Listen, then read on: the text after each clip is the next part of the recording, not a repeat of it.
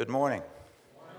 I'd like to ask you to open your Bibles to two texts. First, from Isaiah chapter 9, one of the several prophecies of the coming of the Lord Jesus Christ that we find in these chapters of Isaiah uh, from 7 through 10 and uh, through 11, really, and then on to the culmination in 12. But I'd like to read first from Isaiah chapter 9. I'm going to read verses 1 through verse 7, and then turn over to John chapter 3 and read there verses 1 through 21. So let us give attention to the reading of the Word of God. First from Isaiah. But there will be no gloom for her who was in anguish. In the former time, he brought into contempt the land of Zebulun and the land of Naphtali. But in the later time, he has made glorious the way of the sea, the land beyond the Jordan, Galilee of the nations. The people who walked in darkness have seen a great light. Those who dwelt in a land of deep darkness, on them light has shined. You have multiplied the nation, you have increased its joy. They rejoice before you as with joy at the harvest, as they are glad when they divide the spoil. For the yoke of his burden and the staff for his shoulder, the rod of his oppressor, you have broken as on the day of Midian. For every boot, of the trampling warrior, in battle tumult, and every garment rolled in blood will be burned as fuel for the fire. For unto us a child is born, to us a son is given, and the government shall be upon his shoulder, and his name shall be called Wonderful Counselor, Mighty God, Everlasting Father, Prince of Peace. Of the increase of his government and of peace there will be no end on the throne of David and over his kingdom to establish it and to uphold it with justice and with righteousness from this time forth and forevermore. The zeal of the Lord of hosts will do this.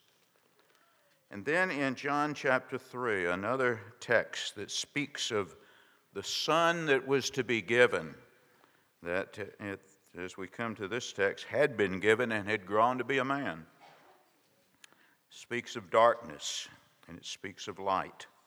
In some ways, it is an echo of the prophecy of Isaiah chapter 9. But I'm going to begin in verse 1 of John chapter 3. Now there was a man of the Pharisees named Nicodemus, a ruler of the Jews. This man came to Jesus by night and said to him, Rabbi, we know that you are a teacher come from God for no one can do these signs that you do unless God is with him. Jesus answered him, Truly, truly, I say to you, unless one is born again, he cannot see the kingdom of God. Nicodemus said to him, How can a man be born when he is old? Can he enter a second time into his mother's womb and be born? Jesus answered, Truly, truly, I say to you, unless one is born of water and the Spirit, he cannot enter the kingdom of God. That which is born of the flesh is flesh, and that which is born of the Spirit is spirit. Do not marvel that I say to you, You must be born again. The wind blows where it wishes, and you hear its sound, but you do not know where it comes from or where it goes. So it is with everyone who is born of the Spirit. Nicodemus said to him, How can these things be? Jesus answered him, Are you the teacher of Israel, and yet you do not understand these things? Truly, truly, I say to you, we speak of what we know and bear witness to what we have seen, but you do not receive our testimony. If I have told you earthly things and you do not believe, how can you believe if I tell you heavenly things? No one has ascended into heaven except he who descended from heaven, the Son of Man.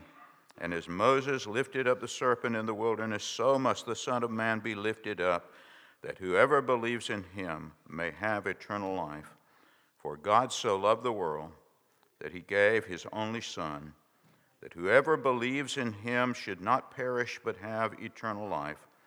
For God did not send his Son into the world to condemn the world, but in order that the world might be saved through him.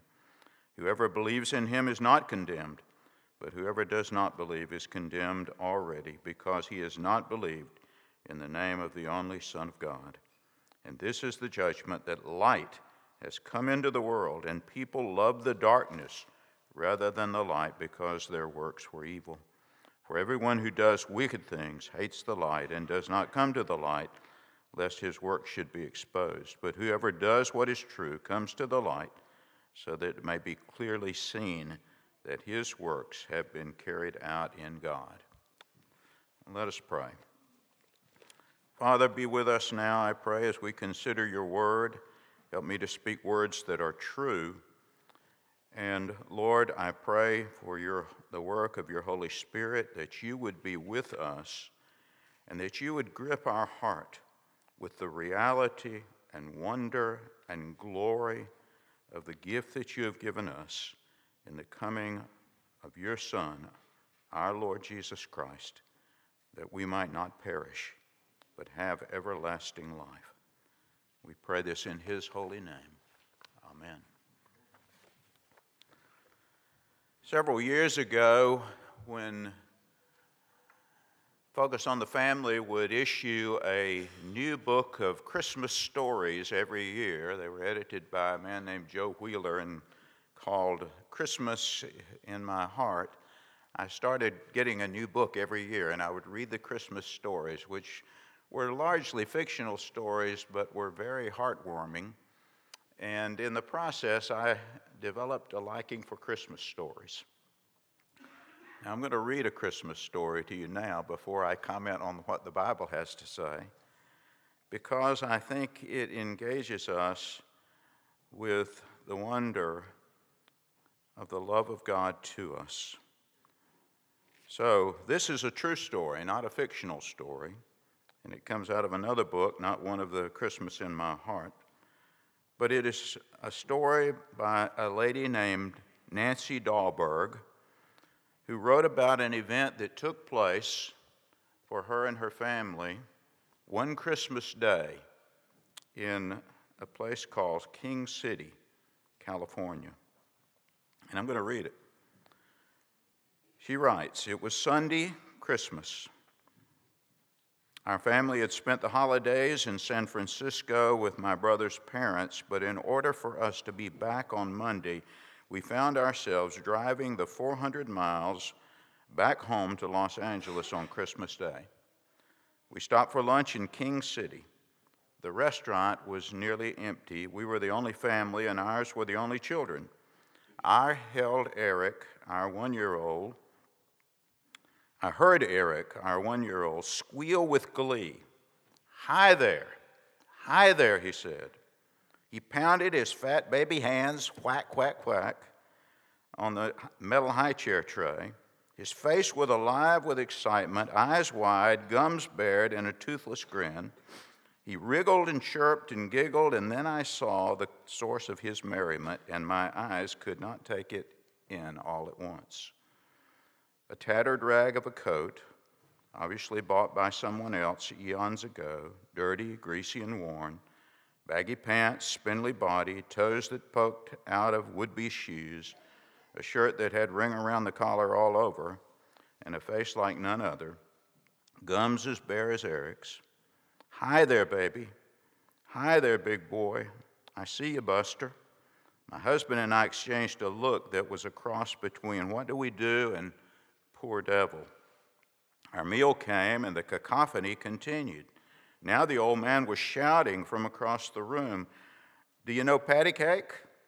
boy, do you know peekaboo? Hey, look, he knows peekaboo. Eric continued to laugh and answer, Hi there. Every call was, in, was echoed. Nobody thought it was cute. The guy was a drunk and a disturbance. I was embarrassed.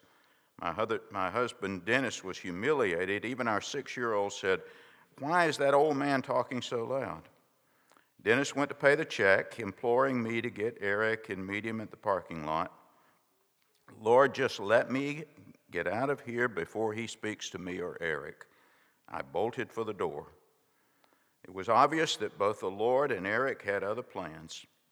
As I drew closer to the man, I turned my back, walking to sidestep him and any air he might be breathing. As I did so, Eric, with his eyes riveted on his new friend, leaned far over my arm, reaching with both his hands in a baby pick me up position. In that split second of balancing my baby and turning to counter his weight, I came eye to eye with the old man. Eric lunged for him, arms spread wide. The old man's eyes both asked and implored, Would you let me hold your baby? There was no need for me to answer because Eric propelled himself from my arms into the man's. Suddenly, a very old man and a very young boy consummated their love relationship. Eric laid his tiny head upon the man's ragged shoulder. The man's eyes closed, and I saw tears hover beneath his lashes. His aged hands, full of grime and pain and hard labor, gently, so gently cradled my baby's bottom and stroked his back. I stood awestruck. The old man rocked and cradled Eric in his arms for a moment, and then his eyes opened and set squarely on mine. He said in a firm, commanding voice, You take care of this baby. Somehow I managed, I will, from a throat that contained a stone. He pried Eric from his chest, unwillingly, longingly, as though he were in pain. I held my arms open to receive my baby, and again the gentleman addressed me God bless you, ma'am. You've given me my Christmas gift. I said nothing more than a muttered thanks. With Eric back in my arms, I ran for the car. Dennis wondered why I was crying and holding Eric so tightly and why I was saying, My God, my God, forgive me. Well, that's not my sermon. But I will say this that is a story of the impact of a child who brought light into the life of a man whose life was enfolded with darkness in many ways. And both of the texts that we have read today have that similar theme how God so loved the world that he sent his son as a baby to become our Savior. God did not despise us in our darkness, but loved us and condescended to have his son come and take our place on Calvary's cross that we might be saved and have eternal life. Consider this in the two texts that we have read. Look at Isaiah chapter 9 for just a moment. let me say that this text was written by Isaiah in the context of the threat of the Assyrian invasion that took place in the 700s BC, 700 years before Christ. If you read the early chapters of Isaiah, you see God's complaint against the Jews, how they had fallen into idolatry by and large. There was a remnant among them that hadn't, but by and large, they had fallen into idolatry. They'd exchanged the worship of God for the worship of virtually anything else that they sought meaning in. And God had brought judgment and was bringing judgment. But in the midst of the judgment, in the midst of the condemnation, he sends his prophet with a word of hope. He says that the people who walked in darkness have seen a great light. Those who dwelt in a land of deep darkness, on them has light shined. And he goes on and talks about the greatness of the joy that came, would come, by God's act of rescuing a people for himself. And the surprising thing is that it says he would do it through a child.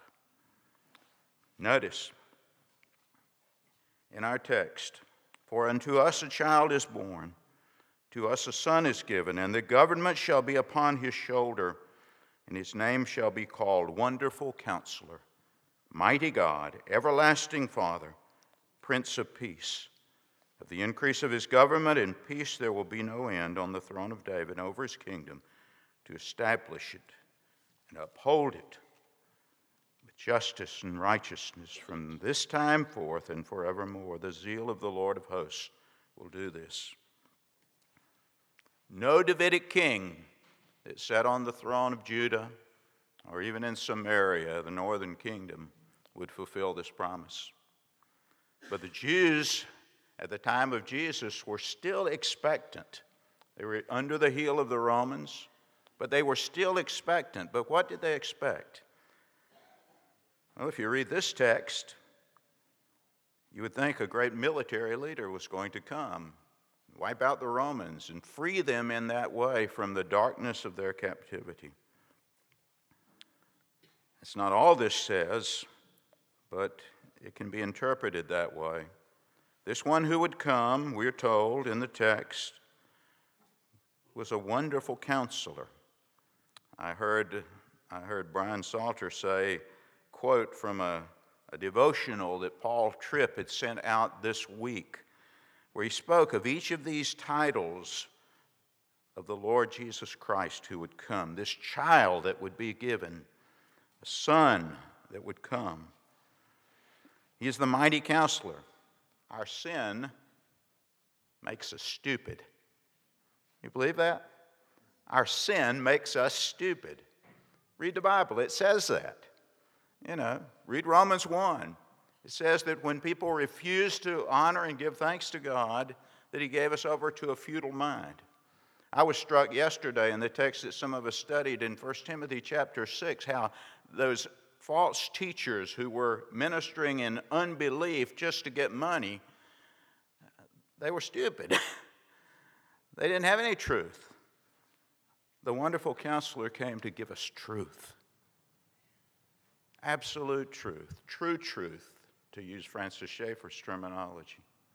Truth that we can base our lives in. Our sin makes us weak. Romans 5 8 and the following verses there talk about not only that we were sinful and God loved us and sent his son to die for us, but we were weak. We were dead in our trespasses and sins, but the one who came would be a mighty God who is able to save us in our weakness out of his love. A peculiar title is Everlasting Father uh, we don't believe, we believe in the Trinity. Three separate persons within the Godhead, in the mystery of the Trinity. One God in three persons. He is not saying here when he calls this son, this child, uh, the everlasting Father, that he's not teaching modalism, that somehow this is God the Father that is come now. No, I struggle with the mystery of the Trinity like anybody who's honest does. But what he is saying here is what Hebrews chapter 1 says that the one who came was the perfect representation of the Father.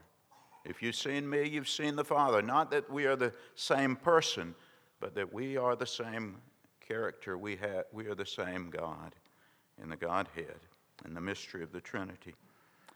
And, and we need, we need such a father. Is when we relate to that word father, some of us think of it in a different way. I had a good father.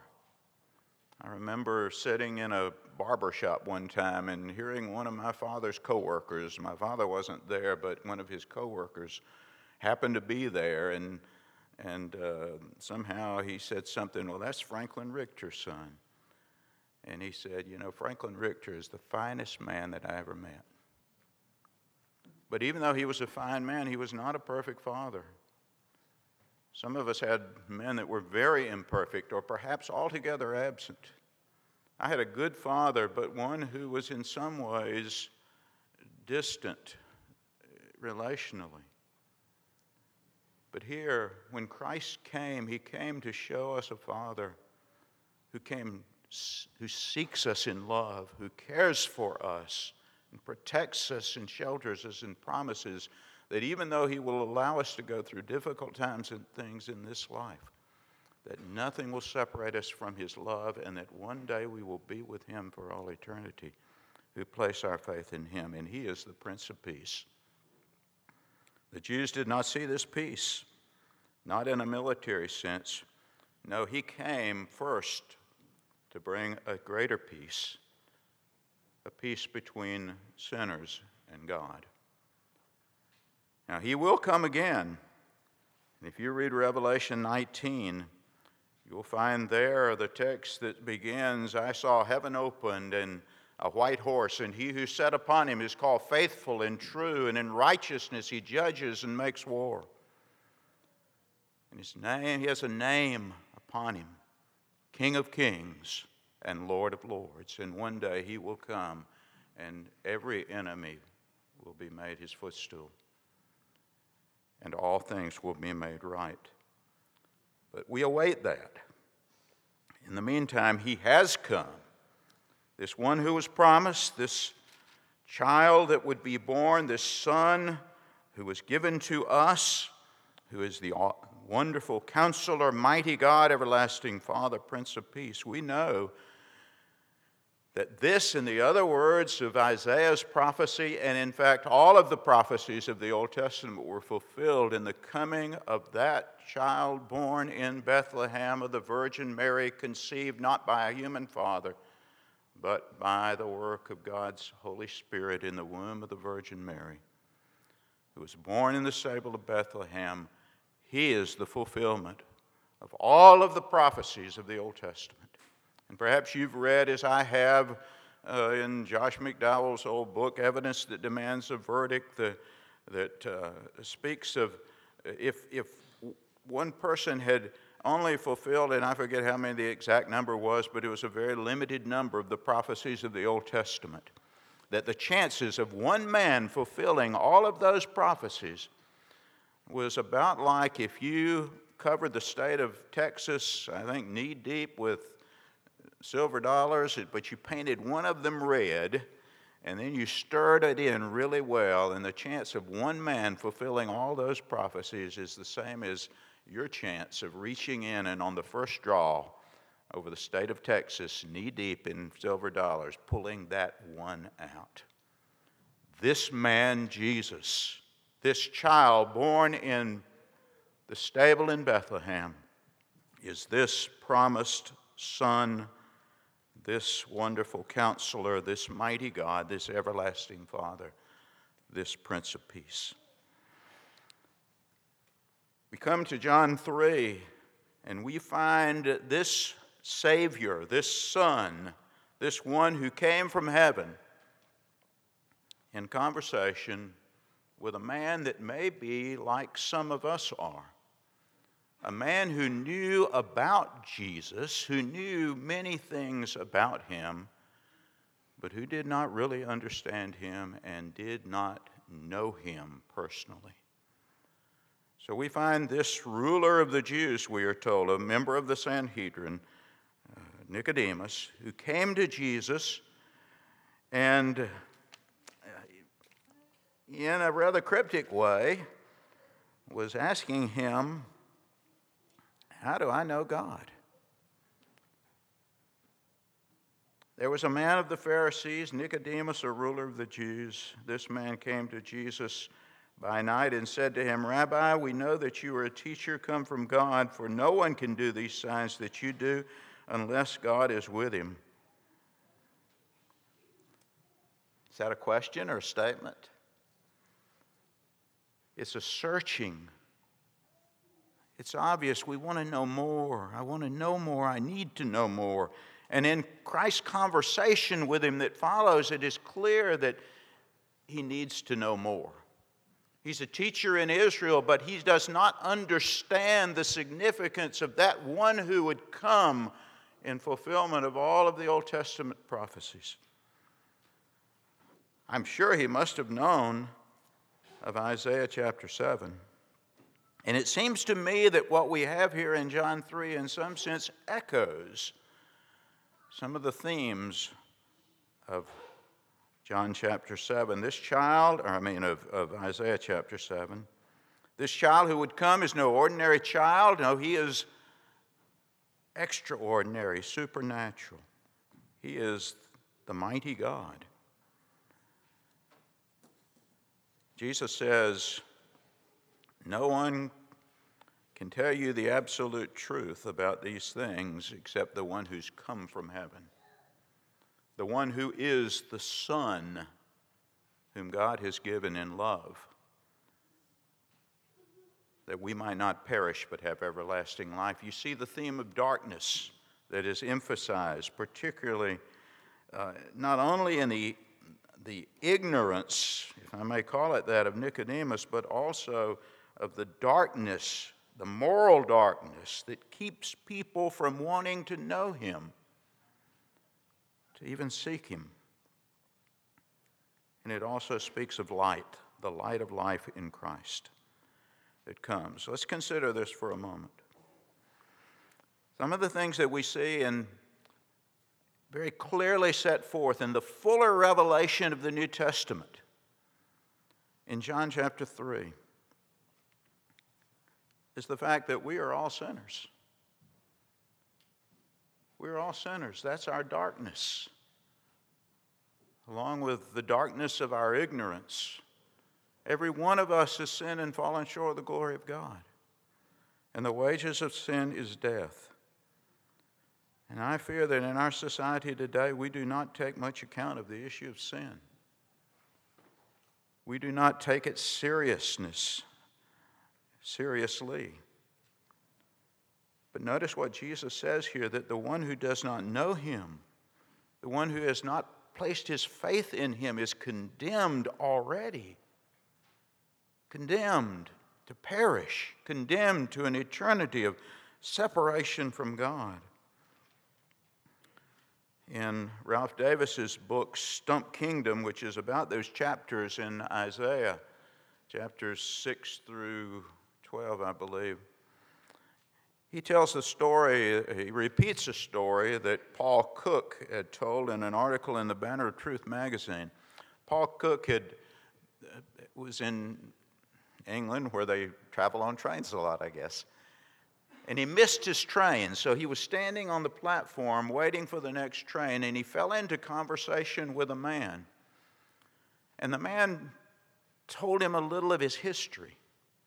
This man had been a bomber pilot in the Second World War. And he said this he said, You know, the, the PR that was put forth was that we only bombed troops, we only bombed military installations, but that's not true. We bombed the cities and we killed women and children and boys and girls. And this man was riddled with guilt because of his complicity and participation in such things. He tried to relieve his own sense of guilt by carrying around peppermints in his pocket and giving peppermints to children wherever he saw them. And at some point, he started going to church, trying to find an answer to the weight of his guilt. But this is what he told Paul Cook.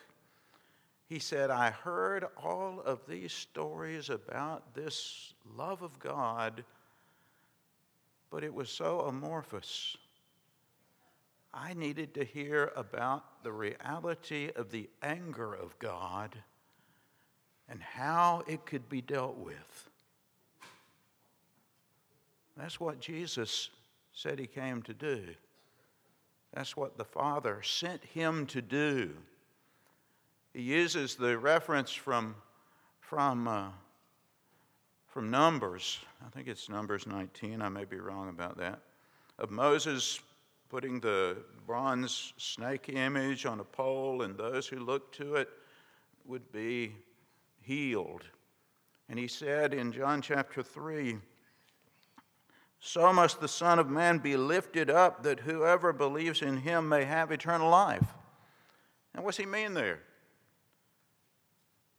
In John's gospel, to be, for him to be lifted up is always a reference to the cross.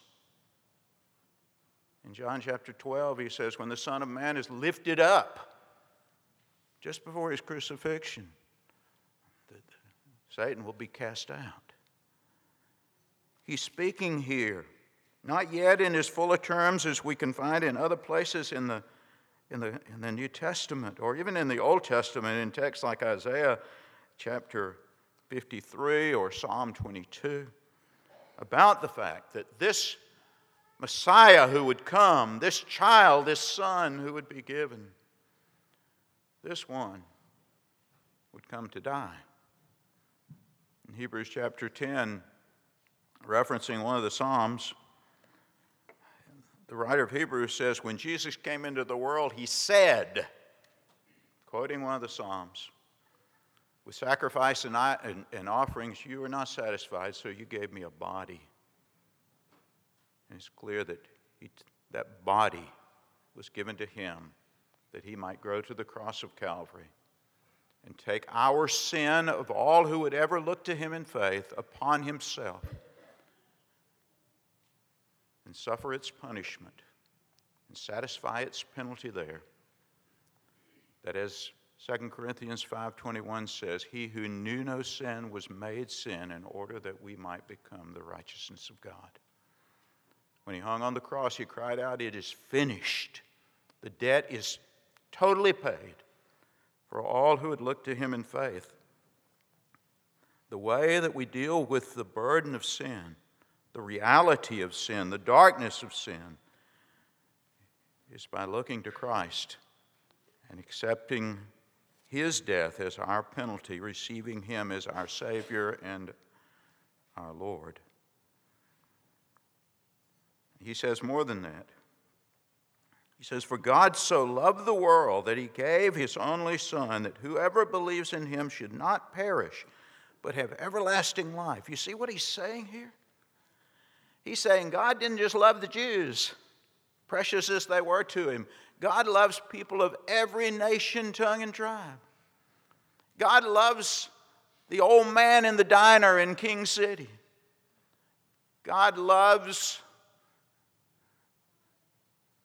Bryan Chapell tells the story that he heard from a missionary of, a, of an African man named Gaborone. Gaborone lived in the place where this missionary lived, but he had no interest in the gospel but he made his living by rolling cigarettes and selling the cigarettes one by one. Gaborone came to the missionary before he was due to leave the country and asked if the missionary would give him a Bible.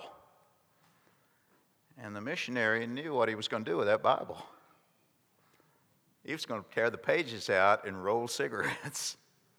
So the missionary said, I will give you the Bible, Gaborone, if you will not tear out and roll any page until you have read it. And Gaborone agreed. A man who had no interest in the gospel. Some years later, that missionary was back in Africa at a conference, and he was so surprised to see Gaborone sitting up on the podium. And I don't know whether it was at the podium or afterwards talking, but the missionary then understood what had happened. Gaborone said, A missionary gave me this Bible. And I read and I rolled through Matthew, Mark, Luke, and when I came to John chapter 3 and read John 3:16 God gave me grace to believe. I knew He had given His Son for me.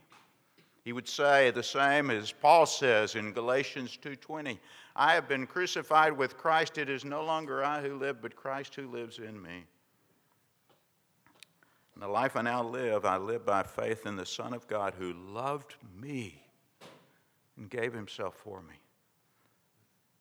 Christ is God's gift of love to every one of us who sit in darkness, who will look to him in faith.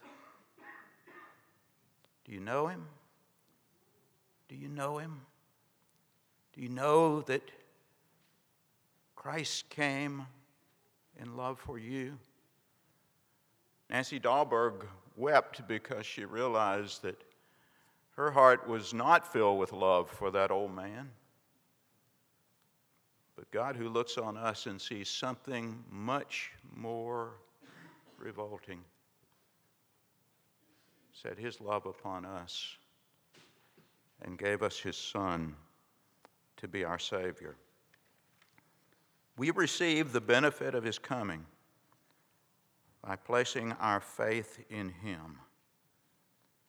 Have you done that? Have you trusted that he came, wonderful counselor, mighty God, everlasting Father, Prince of Peace, out of love? Such love that he did not spare his own son, but delivered him up for us all. Have you trusted him? Have you received him as your Savior and your Lord? If you have, then the words of Isaiah ought be true for you. Now, I will confess that we don't always live in, in the same level of faith and sometimes our hearts, even as Christians, can grow cold. But, brethren, I would encourage you to remember that in our darkness, God has given us a child, a son who would come to be our Savior. And notice what it says in that text in Isaiah. You have multiplied the nation, you have increased its joy. They rejoice before you as with the joy at the harvest. You know, years ago I read a different story. I won't tell you what it was, but it had a reference in it in which one person said, said, uh, referring to a particular event, said, That's when Christmas came that year. That's when Christmas came to me that year. I think every one of us who knows Him yearns for that.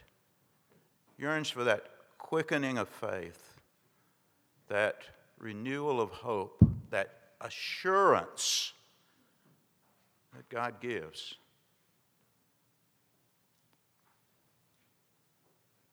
If you know Him,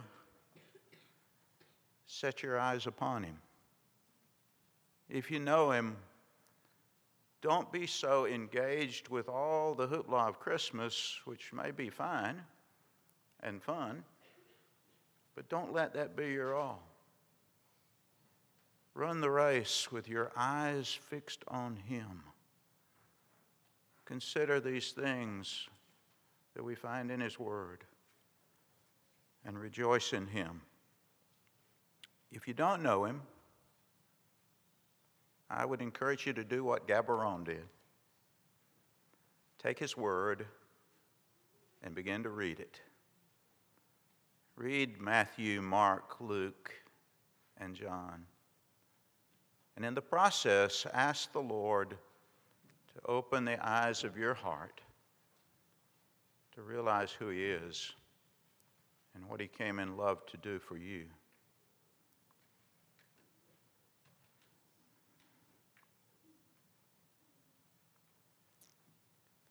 This is God's incomparable gift of love to us. To you a child is born, to you a son is given, and nothing will separate you from his love if you've trusted him. You may go through times of darkness in the circumstances of your lives, but he promises that if we set our eyes on that which is not just worldly and circumstantial, but upon Him, that He can give us hope and fill us with the joy of that wondrous gift of love that's been given to us. Let us pray. Father, I pray that you would fill us with the joy of the coming of the Lord to be our Savior. And Father, I pray that that joy would not be contained in our own hearts, but that we would overflow in our love and compassion and concern and practical help to those round about us. To those that are lonely, O oh Lord, let us be a company encouragement. To those that have need, help us in love to reach out in practical ways to satisfy that need. Lord, help us to know your love and to overflow with it. For in this way, too, our joy is increased. And Father, if there are those here who do not know you, I pray that you in this season would open their eyes by the work of your Holy Spirit in their hearts, that they may turn from darkness, and that the light of the knowledge of God in the face of Jesus Christ would shine in their hearts, in all our hearts. I pray this in Christ's name.